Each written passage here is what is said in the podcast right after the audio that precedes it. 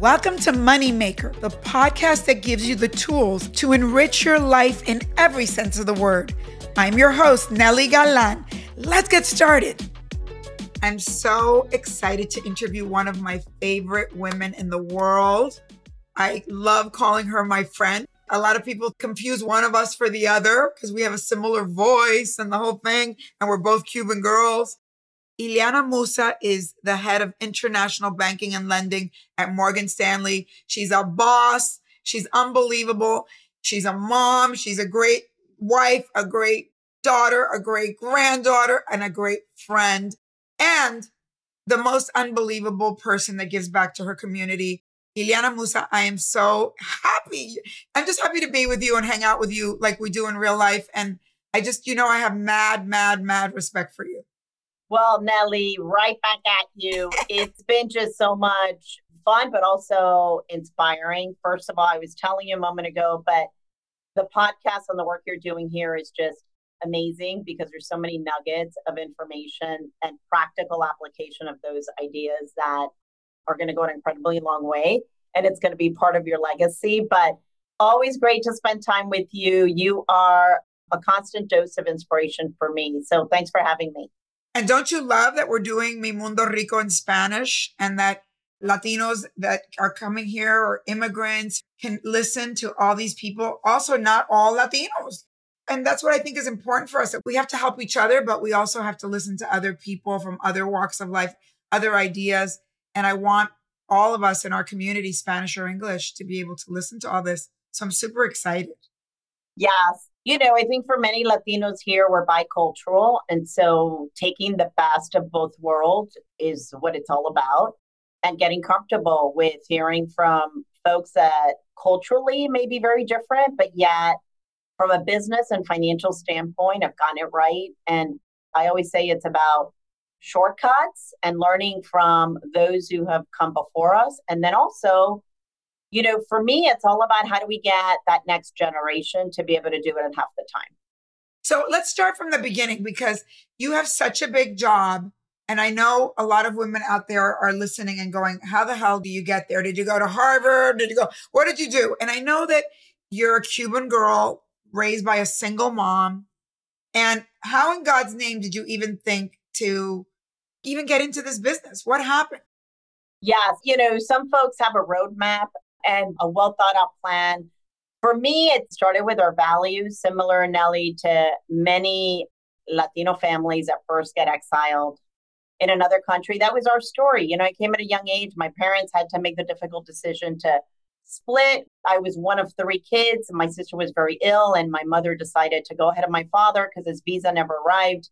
And that put us in Spain for almost three years and later in Miami. And the first decade was really all around reunification, getting the family back together. My parents had a plan to ultimately be together in the US. That didn't materialize. My father ended up serving a 12 year prison term. A lot of people don't realize in our countries of origin, if you speak out, you go to political prisoner and become a political prisoner. And that's a very sad thing because that separates us a lot. Yes. And if you're an entrepreneur, which my father was, and you have capitalistic ideas and you want to advance your business and that goes against the grain. In a communist regime yeah.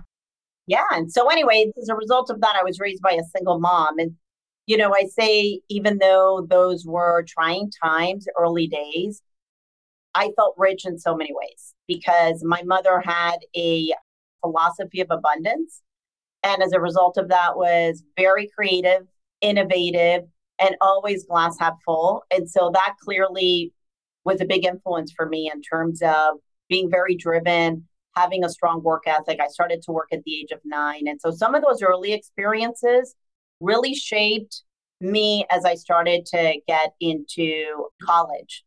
I was going to be a dancer, Nely. No wonder you're married to an artist and you love artists. Now I get it. Exactly. You know, you find a channel. And for me, it's been my partner. But I was going to be a dancer by the time I finished high school. I went to public school in Miami. And I ended up going to the University of Miami on a scholarship. And that's really when I met my father. I was a junior in high school. And so he was a big influence for me. So, wait a minute, your dad finally got out of prison. My father gets out. And your parents never got back together? Never got back together. Ay, qué triste. That's so sad. It was very trying. You know, after 10 years, they came to the realization, my mother did, that it just probably wasn't going to happen and they needed to part ways. And so, fast forward, you know, I met my father one afternoon. I was in high school during cheerleading practice, and the principal called me over and said, Musa, your father's here to see you. And it was really just spur of the moment. I learned he was in the States. I didn't know it at the time. And we started a relationship. And it was his influence that really got me to think about finance. He was an entrepreneur, started his own business at almost 60 years old, arriving in the US, not speaking the language, but very, very driven, just like my mother was. And so he leaned into me and said, you know, you should major in finance and minor in dance. And so, as a result of many of those conversations, I decided to declare my major third year in and study finance. I love numbers, and I had been working in real estate while I was going through school. So, I already had a lean into number one, relationship building. I liked sales, but declaring and getting a degree is a whole other ball of wax. But I decided to go for it. And so from there, in order to go into finance, you had to go to New York, right? Because that's where the world of finance was. How did you make that leap? So after college, you know, when Chaz and I, we both decided to do graduate studies. So that's your husband, Chaz. Chaz, my husband. We knew each other in high school, but dated in college. And he studied away at different schools. And so it was a long distance relationship for years. And then his last year at Carnegie Mellon, he had to go to Russia. And so what we did is we got married Moscow because it was a joint program with the Moscow Arts Theater School. Oh. And so they were going to perform at the theater, work at the theater. And so it was a total immersion program. They had to learn the language. And so we got married, and three days later, we were off to Moscow. And so the time we were there, we were evaluating what was next. And I wanted to be in Miami, but he needed to be in New York because he landed an agent. And so he won out. And I said, okay, let's go to New York for a year. And so that's how I ended up in New York. It wasn't in the plan, it wasn't something I wanted to do. But again, he pushed me to do it. I told my family I'm leaving. You know what that's like, Nely. It's a drama in terms of branching out, you know, there's a lot of emotion. And so my father said, Go, you need to do it. My mother was, It's not what we do. You worked incredibly hard, and now you're about to reap the benefits, and you should be doing it here in South Florida with your family. So I took the leap and I got to New York. I didn't have a job, I didn't have a Rolodex. If you look at my resume, I didn't have the experience for Wall Street, I didn't go to an Ivy League school. And so it became about what I had learned, which was you know, my mother loved the yellow pages. I always say this story. Uh, the, the current generation doesn't know what that is, but she used the yellow pages. That was her Rolodex. And she would make calls all the time to solve whatever problem we had at home or otherwise. And so she always leaned in and was very proactive in connecting with people she didn't know and making her ask and finding solutions to sometimes very complex problems. And so that's what I did when I got to New York. I hit the phones and I talked to a lot of recruiters until one took my call. We met, we hit it off, and he put me in front of the head of the business for a major financial institution. And I started as his assistant with an MBA. So why did I do that? You know, sometimes folks will ask me, you could have kept going, but we struck a deal. And the deal was I would support him and he would teach me the business. And I shared my vision. I always talk about this whole notion of visionary leadership, which is anybody you come across, regardless of where you are in your journey, you've got to talk about the bigger picture. What's the dream? You've got to paint that picture. And so I painted the picture for him and I said, I will do what it takes, but I know I want to lead. I know how to manage. And so as you think about growing your business, are you going to be looking for other leaders to play a role strategically with you and for you? And he said, absolutely. We're planning on scaling this. The business was in Latin America. And so obviously there was big opportunity to do more. So I planted that seed and then I went to work. And, you know, what I brought to the table, Nely, was thinking every single day, how do I create value beyond my role? Because I was answering phones, I was an administrative assistant, but I knew I could do so much more. So I was constantly thinking about who can I help? Who do I reach out to? How do I make connections so that I can stand out? And let me stop a minute for the people that don't understand what that means. Because I think that when you're working in, especially in finance, more than anything else, but in any company, and I know this from being on boards and I, I listen to employees and I feel like they don't still get it. You bring money, you bring revenue, you bring contacts that bring money. I mean, everybody wants to think it's all this ephemeral stuff. No, if you're spending money in a company and you're not bringing money in, you're not as valuable. Am I right? Yes, it's all about capital, capital creation. And that's what you do, right? Like you need human capital, but at the end of the day, it's money in motion and putting that money to work to drive impact, right? Whether it's shareholder value, or in the case of a family, they're thinking about their business, their financial legacy, et cetera. And so it's, you know, there's this whole ecosystem around it. And you've got to play your part to make a difference ultimately. And you've got to grow it and you have to measure yourself. And as a result of that, you start to build a track record. So I became maniacal about measurement. I always say, you know, you've got to measure everything because as you're telling your story, being able to highlight the value, you've got to put it into numbers. It's one of the best ways to articulate what you're able to contribute as you're looking for new opportunities. And also, I know that you're a big proponent of always, as you're going up, fighting for your worth and asking for rate. And the only way you do that is if you keep track of what you brought in to the company. Totally. Because when you're ready to negotiate for whatever it is that you're doing, you've got to have your pitch and you have to prepare, right? You have to go in with what it is that you want and you have to be very, very clear and specific and be able to articulate it. And that takes preparation. So being able to rattle off those numbers in terms of contribution and impact, people will take notice. But part of that is you've got to first do the work. You have to first make your mark and you have to first deliver results. So in my mind, I knew there were stepping stones to this. I had to learn the business. I had to then start to deliver results. And that's how I started to stand out. You were building your own brand. Building my own brand, you know, Musa Inc., as I call it. So, how am I standing out among 70 people in this office that have 20 years on me in terms of my contribution? And so, I was always trying to find an edge. What can I bring to the table that's going to be very unique and stand out? And again, it was always thinking beyond what I'm doing day to day even if I was organizing the supply closet, making the Starbucks runs for everybody. I mean, this is what I was doing right at the beginning answering phones, fix this, whatever was needed in that office, that's what I was doing. Because you always tell me too that in that trajectory, that you felt like the other way you were going to stand out was by creating change in the organization. Yes. Because there's always opportunity, right? And so you're scanning and you're thinking, how can I make things better? And then again, some of it is within your remit in terms of your job and scope of work, and some of it is outside of it. But you have the agency to raise your hand to say, I see an opportunity to do this, and this is how I can help. And so I raised my hand a lot. And I think, you know, when we think about women and negotiations, we don't do that enough. The research shows it, Nely, as you know, that we need to have a voice, but we need to also use that voice. And we don't need to ask for permission. I think too often we get into a philosophy of waiting because we believe that if we work hard, things were going to follow through and things are going to come to us.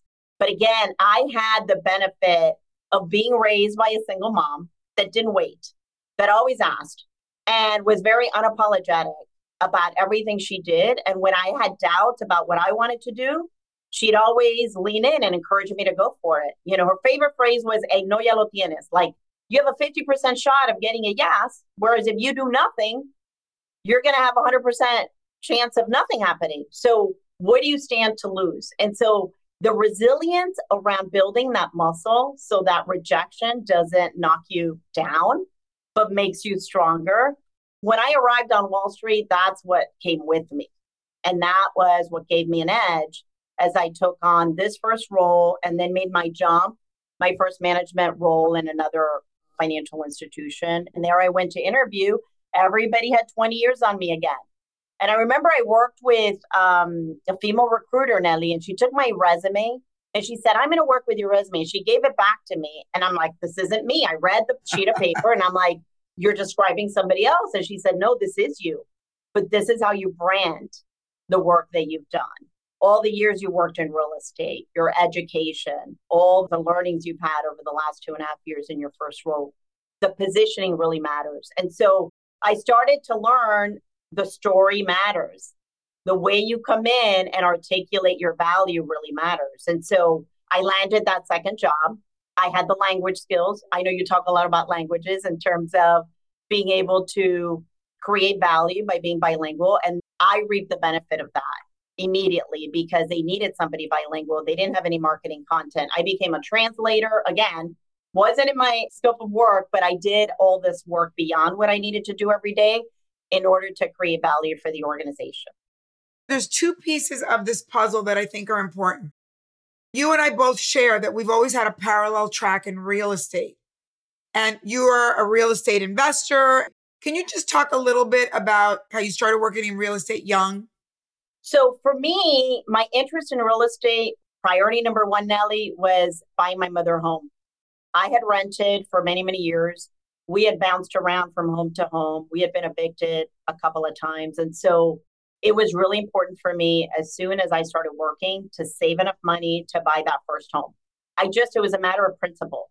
As a result of that, I said, well, you know, I might as well learn this and actually get the sale myself so I can earn my own commission as opposed to giving the commission to someone else. And that's how I learned the business.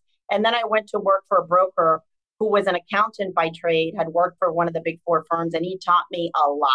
And was that during college? During college. So I was working full time, going to school through undergrad and as I was pursuing my MBA at Florida International University, both. So he taught me a ton. I was building my clientele, selling homes to all of my girlfriends. Some of them still live in those homes today.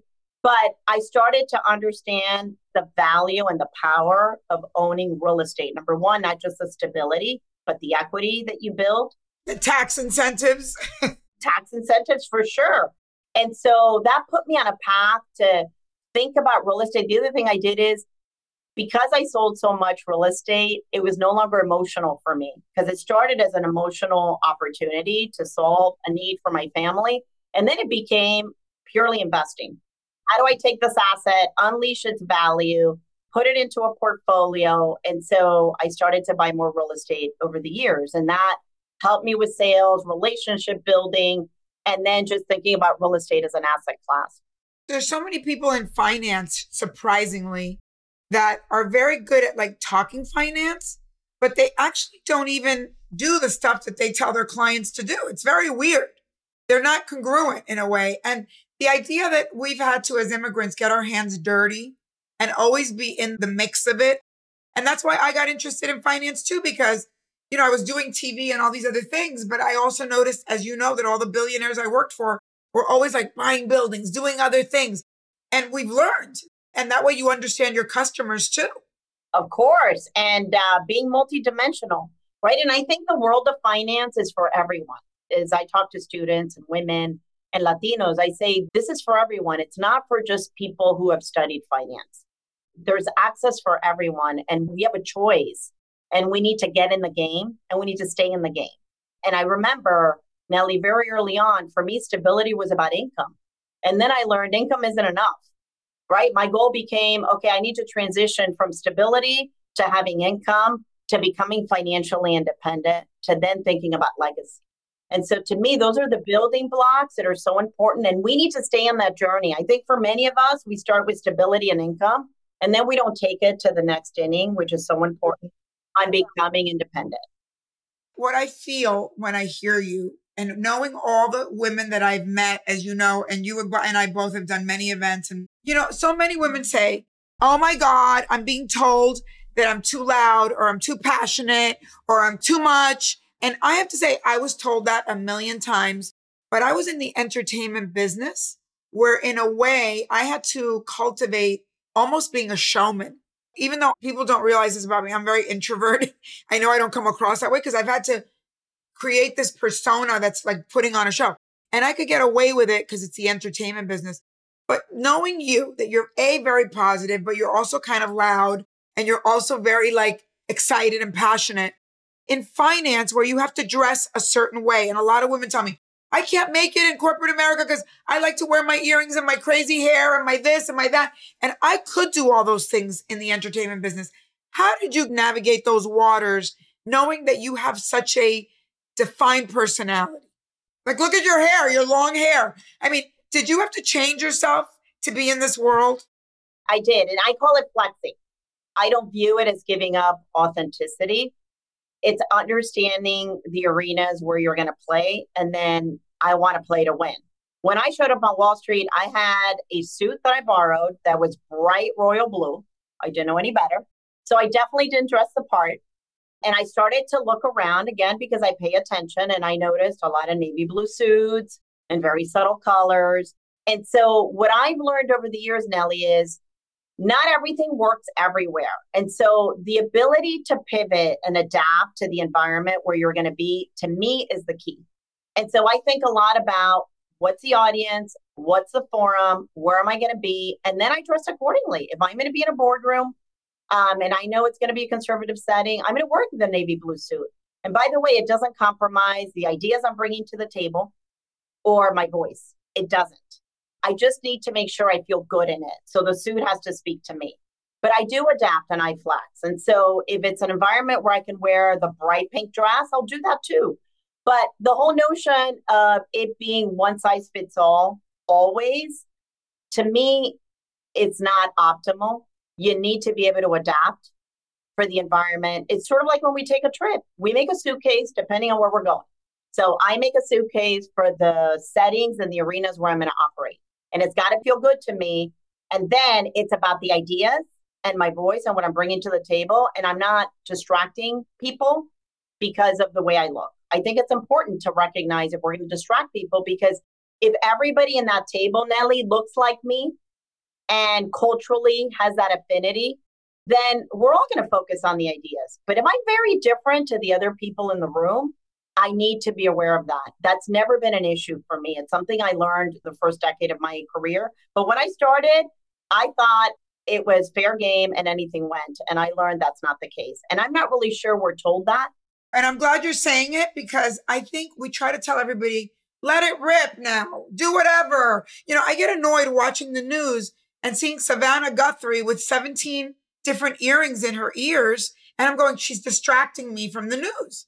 I'm not judging her. If she wants to wear 17 earrings, that's great. But I don't think the news is the appropriate place to wear that. And Ileana, you know, when you and I go into rooms where we're going into a meeting or forget a meeting, a cocktail party, let's say, with, let's say, a bunch of billionaires, and we know that their wives are going to be there, for instance. And I don't think people realize that, like, a guy just goes to a meeting. We have to take two hours to look like something. And not only that, say, okay, there's a bunch of wives there. They're going to hate my guts because I'm, I look like, you know, whatever with the long hair. I'm going to have to change my look.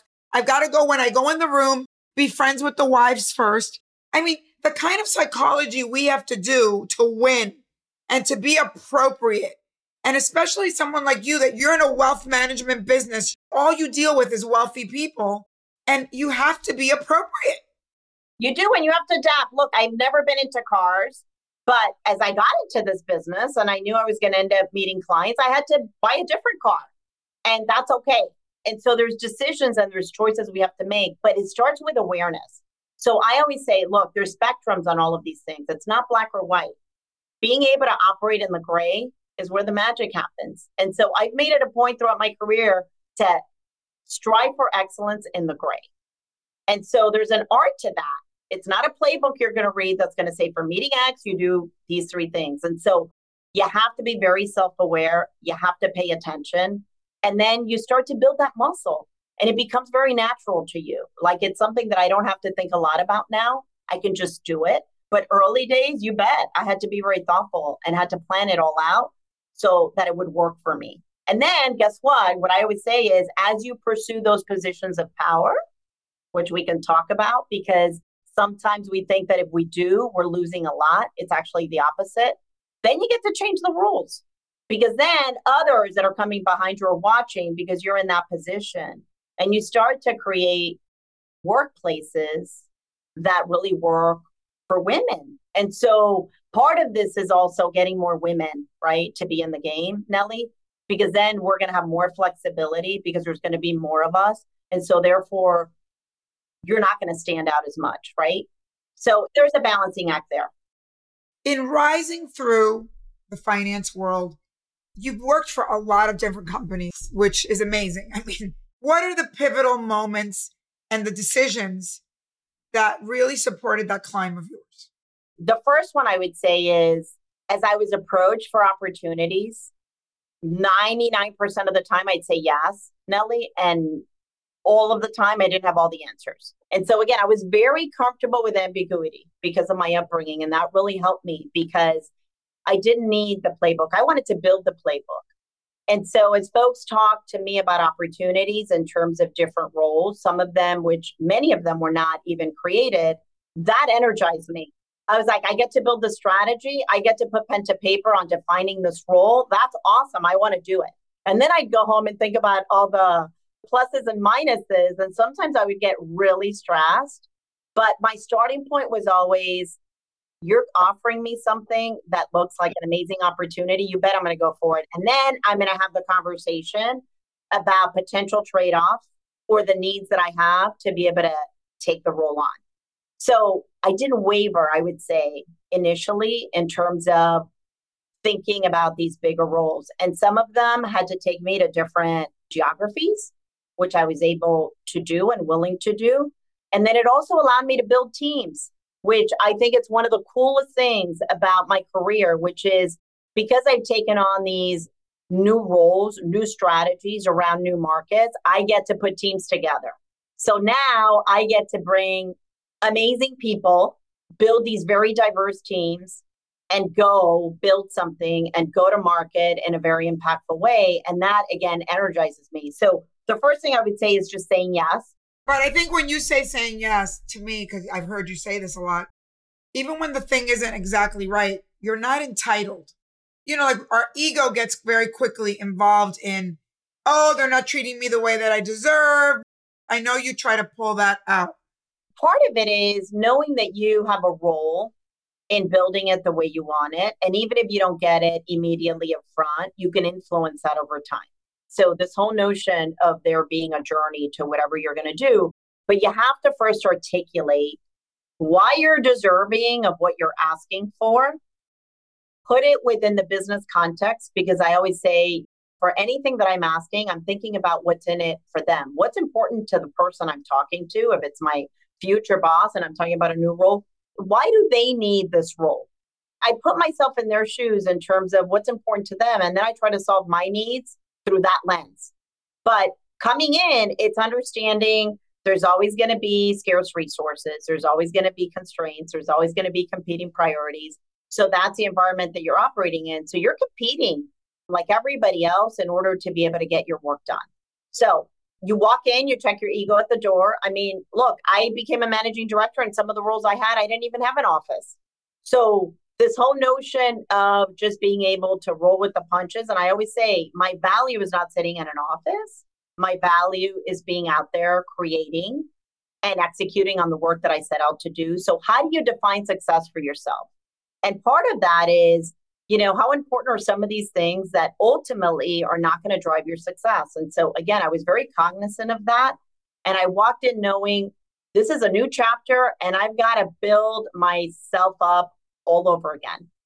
The difference is I now have equity, right? I now have a brand. I now have a reputation and a track record. And that's why I was tapped for a lot of these turnaround situations. You know, can you go run this region in this state that's ranked 18th out of 21. And I would say, yes, I want that challenge. And then I would go.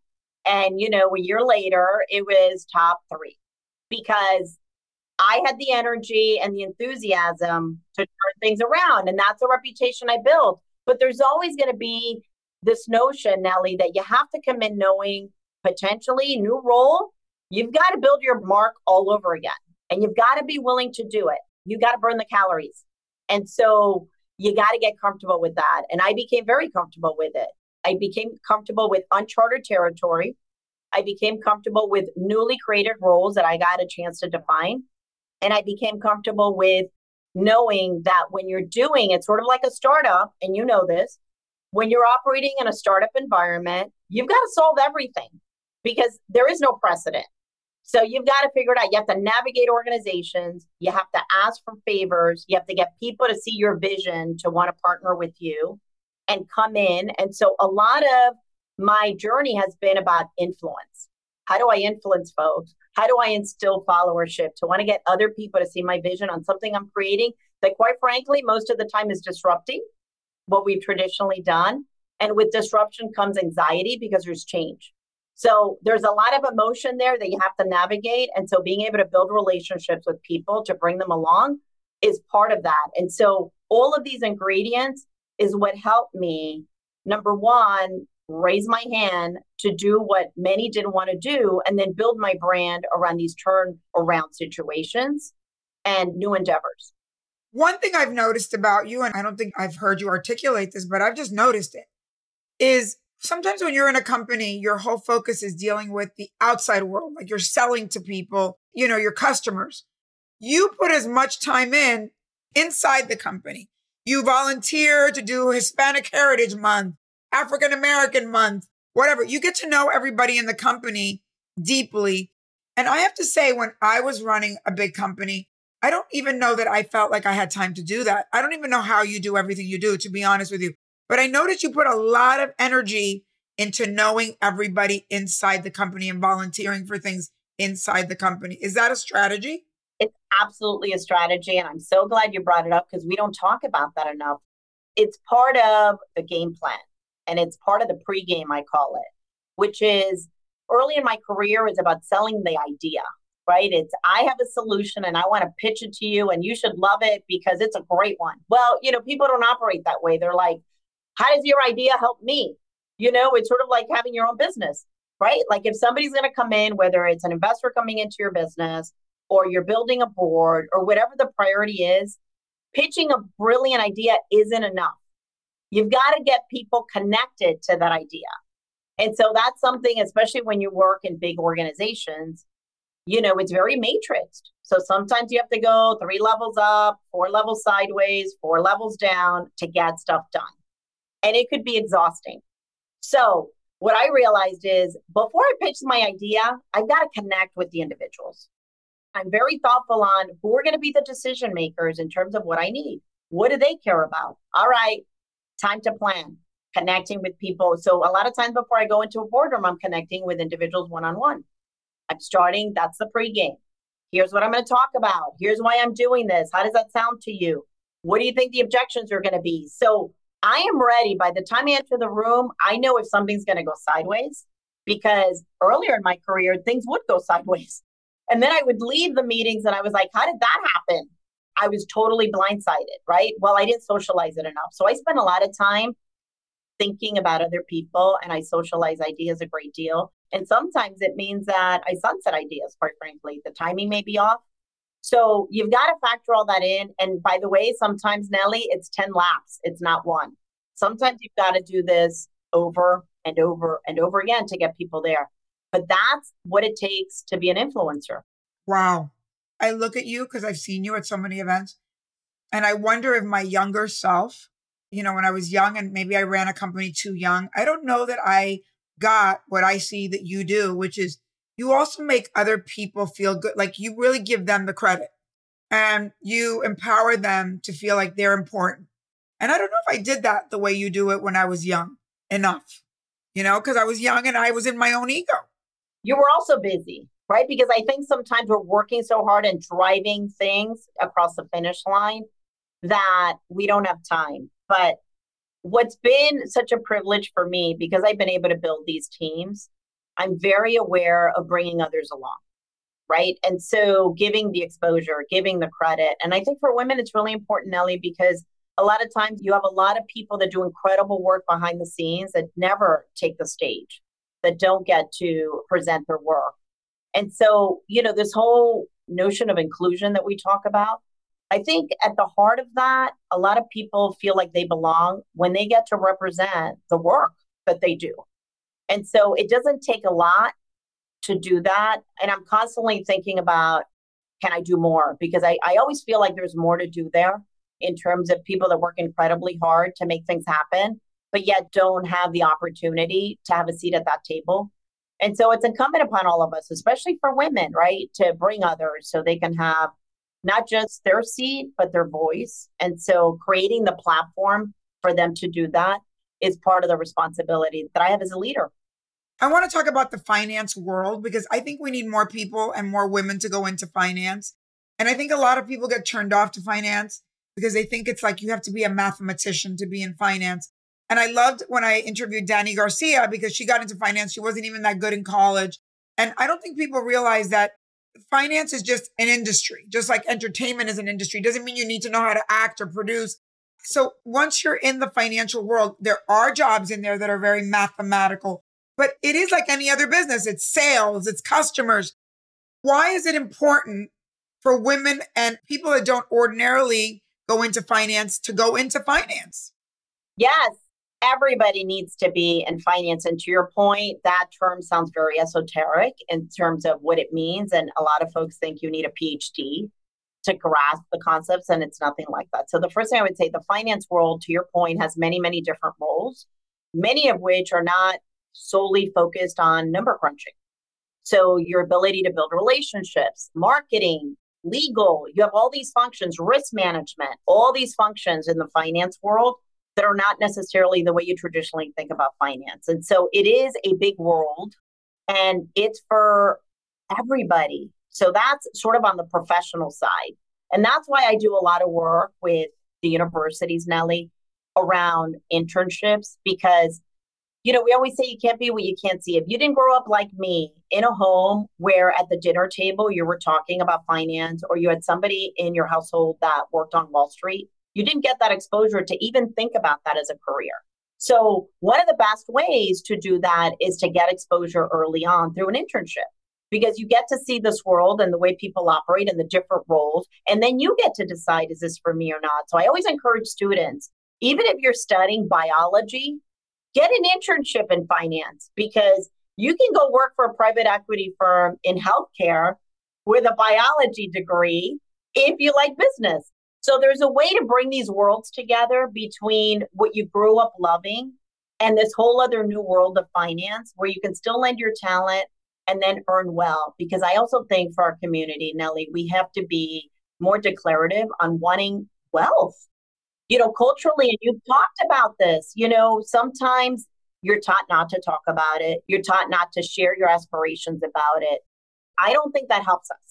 So I'm trying to create a world where we talk about it openly with our girlfriends. You know, it's not just about the shoes and the mascara, it's about the 401ks and the retirement plans and the next real estate venture. Because if we have more conversations, it starts to feel more comfortable.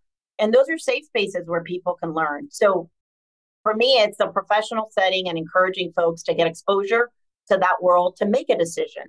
The second part is on the personal side that's where access really matters.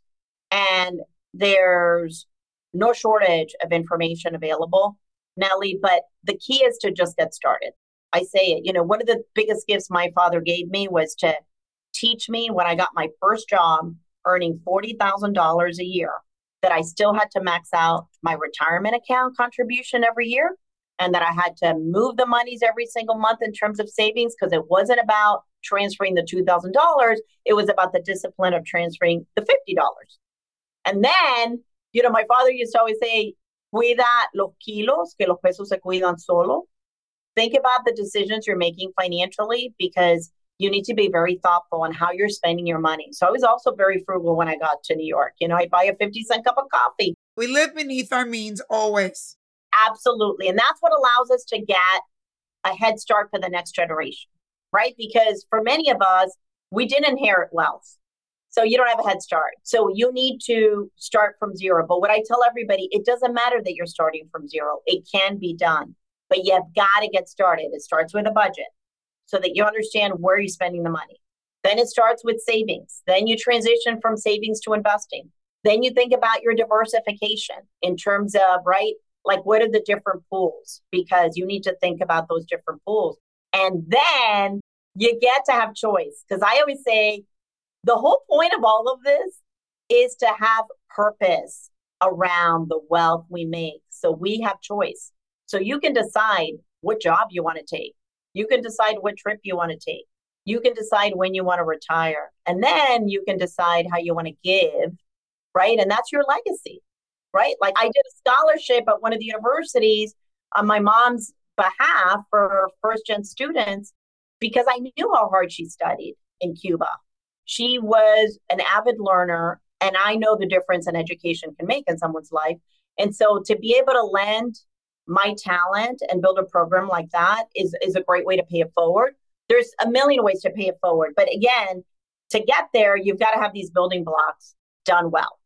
And for you specifically, you have these markers that happen in your life that I think built your financial philosophy, right? The evictions, this whole thing with your mom, knowing that your mom had like an unstable background. And so, as much as you work in finance, you're very clear on your financial life, which is, I think, the congruent part, which we all have to strive for. That we don't just talk about these things to other people and we don't walk the walk. I mean, as you know, it's a big deal to me because I feel like I want to be able to tell people these are the things you should do. And I do them. I actually live that life. And I know you do too. And that's another part of being a professional is being congruent, walking the walk of what you do. Yes. And for women, Nely, it becomes even more important because we know that women outlive men. And so if you think about your future, you need to evaluate your financial philosophy. You need to have that plan because at the end of the day, you're going to end up having to make these decisions. Whether you like it or not, you're going to need to make those decisions eventually. So it's all about preparation. And you could start at any phase of that journey. If you know very little, you can still get started. It doesn't matter where you are in life right now. And so it's really all about taking that first step, like with anything else, like with working out or anything else that's intimidating to you. But now you have social media. Now you have these platforms where you can get educated very easily. You have podcasts that you can listen to, right? To start to understand those concepts. And you can work with a professional as well that can guide you. So there's a lot of different options that you can start with. But the point is, especially for women, we've got to get in the game. I feel like also what you've done way better than me, and I really look to you, is that I'm one of those women that went into business and I let a lot of my personal life fall through the cracks. I mean, I have had a personal life, I've had kids and all that, but I didn't do it as stably as you did it. You've also taken care of your mom, your grandmother, your husband is there, your daughter. Uh, so I just, I'm perplexed all the time. How you do the intra business, out of the business, you deal with the customers, and you have this very balanced life, which I always tell women they can't have. So, how the hell did you do it? It's not balanced. So, it's integrated, I would say. It's the way I would describe it. It's not balanced. It was very sloppy. And again, because I'm so comfortable with operating in that environment that's not perfect, in an environment where there's a ton of trade offs, in an environment where you have to make decisions without having all the answers, that has helped me in terms of creating that approach to my personal life too. And so, you know, I've been blessed with a partner that supports my career because early on we were both very focused on career. We waited, Nely, in terms of growing our family for many years. And so my view has been not to let any one thing define who I am, including motherhood. But I had waited for many years because I didn't think early on I was going to have kids. And so my parents, as you know, because you take care of your parents, you know, that puts enormous pressure on us. You know, it's sort of like they call it the sandwich, right? Generation, because you have to do both. And so sometimes, as one of my previous bosses used to say, sometimes personal gets more of you, sometimes the business and professional gets more of you, but it's about choice. And so going for what you want and understanding it's not going to be perfect. I strive for excellence, knowing it's not going to be perfect. Because you've said to me, even though kids are a lot of work and you have a young child, that she calms you down, even though it's a lot of work. She does. She's my rock for sure. I think our kids change us. You know, our kids remind us that, you know, it's sort of the next chapter where similar to what we're talking about in terms of personal finances, there are no answers when you start, right? There is no playbook. You've got to learn as you go, but you lean in, you go for it, right? Sometimes you do better than others. But when you look back, you ask yourself, not just how did I change this person's life, like everybody tells me about Bella, but I always say Bella has changed my life. in terms of her resilience. The way kids bounce back, Nely, is just, I'm always in awe about that.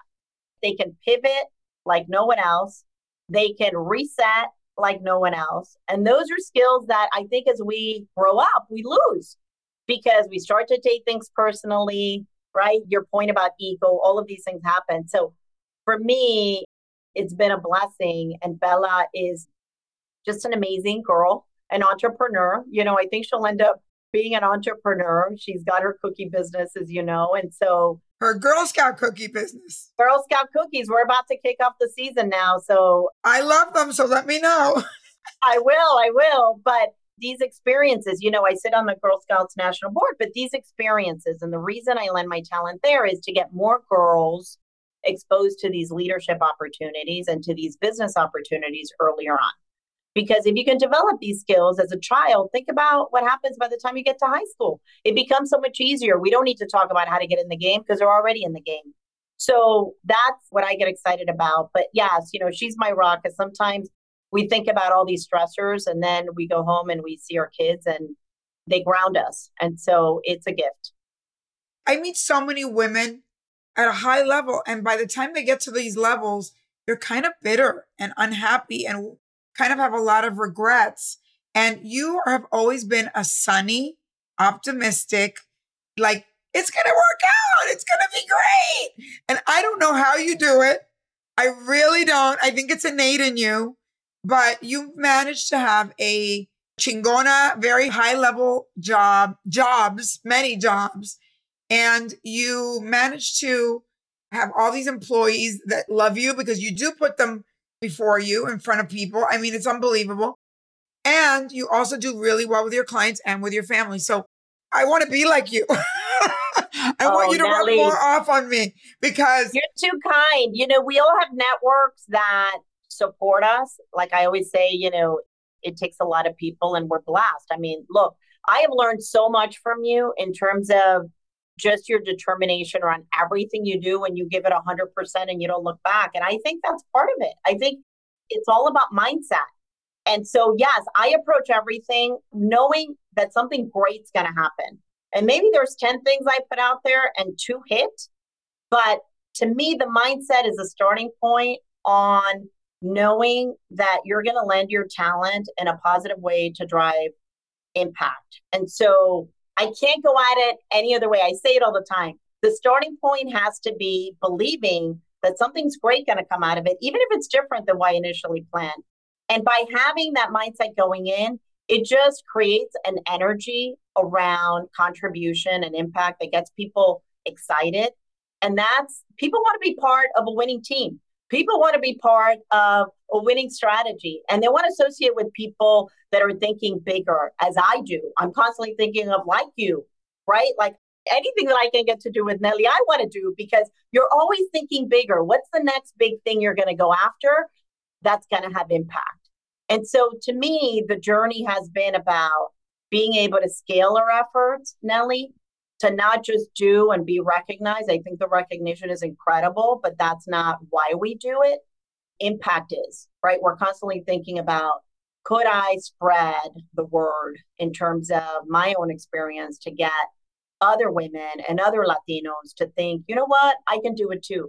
Because those people came before me, the sponsors that I had that, you know, said, Musa, we're going to give you this opportunity yes, I'd worked incredibly hard, but I had somebody that was willing to give me the opportunity and take a chance on me. And so I think we all have those people, including our families. I am so blessed by my family, my parents, my siblings, my nieces and nephews. You know, we didn't have time to talk about my niece, but everything that I have learned, I have taught my niece at the age of 15. If we think about impact and getting this next gen going so much sooner, I'm seeing it in her. It's remarkable. And so that's what keeps the energy going. And again, it's a ton of fun. So, well, I love you. I'm so happy to spend yet another hour with you. And I'm glad for everyone to hear what a beautiful story your career and your life is. Thank you, Ileana.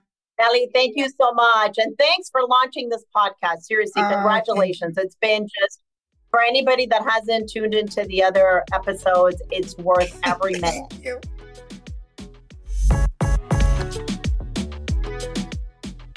Moneymaker is a production of Money News Network.